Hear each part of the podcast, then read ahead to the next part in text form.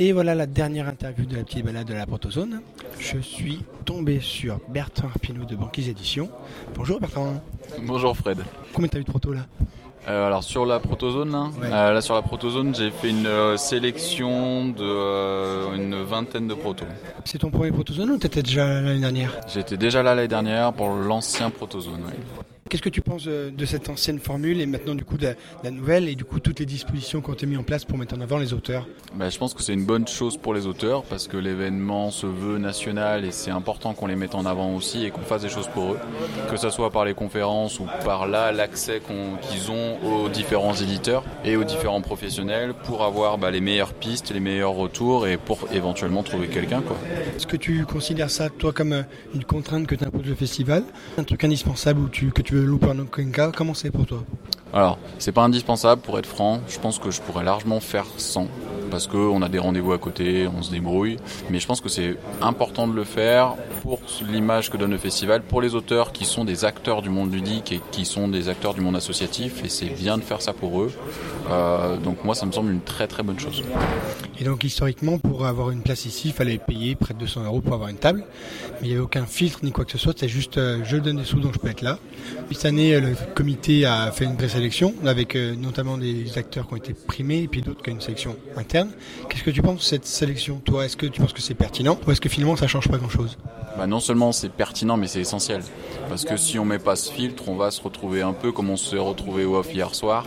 C'est-à-dire qu'on va aller tester des trucs qui sont complètement pas adaptés et qui nous font juste perdre du temps, même si on essaye de faire des retours aux auteurs à la fin. Mais pour nous, c'est complètement hors de notre spectre que ça, voilà.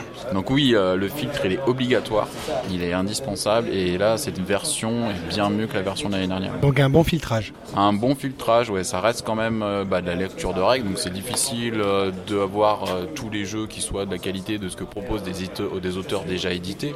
Mais euh, oui, oui, j'ai pas du tout l'impression de perdre mon temps. Au contraire, je trouve des choses intéressantes, même si bah, malheureusement le taux de pourcentage est relativement faible, mais je trouve quand même des choses intéressantes. Et ce, speed, ce système de speed dating de 5-6 minutes, tu trouves que c'est complètement adapté? Est-ce est-ce que ça te convient toi? C'est pas adapté, il y a qu'à voir la cloche qui sonne toutes les 7 minutes et personne se lève quand la cloche elle sonne.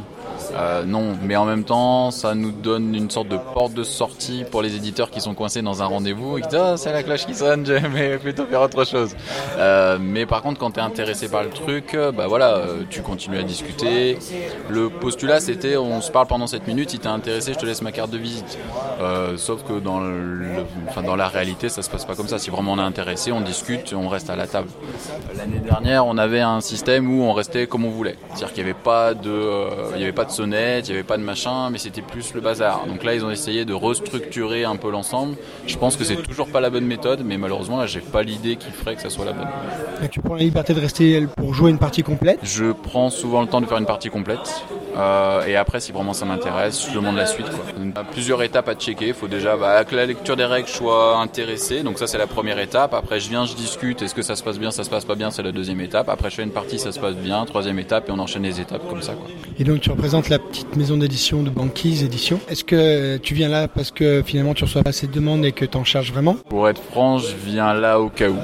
Voilà. Ça, je pense pas, trouver la vraie perle. Je pense pas qu'elle soit ici, mais je trouve que c'est normal que je prenne du temps pour les auteurs qui viennent ici, parce que c'est mon rôle en tant qu'éditeur. Les vrais protos qui sont super intéressants, c'est malheureusement les protos d'auteurs qui en ont déjà fait deux ou trois, où tu prends des rendez-vous à l'avance et qui sont pas forcément inscrits dans ce proto lab. Mais ça me paraît, euh, ça me paraît pas être une contrainte. Je suis pas là euh, comme euh, si j'allais à l'usine, quoi. Ça me fait plaisir de venir là, mais j'ai pas grand espoir par rapport à ce que je viens trouver ici.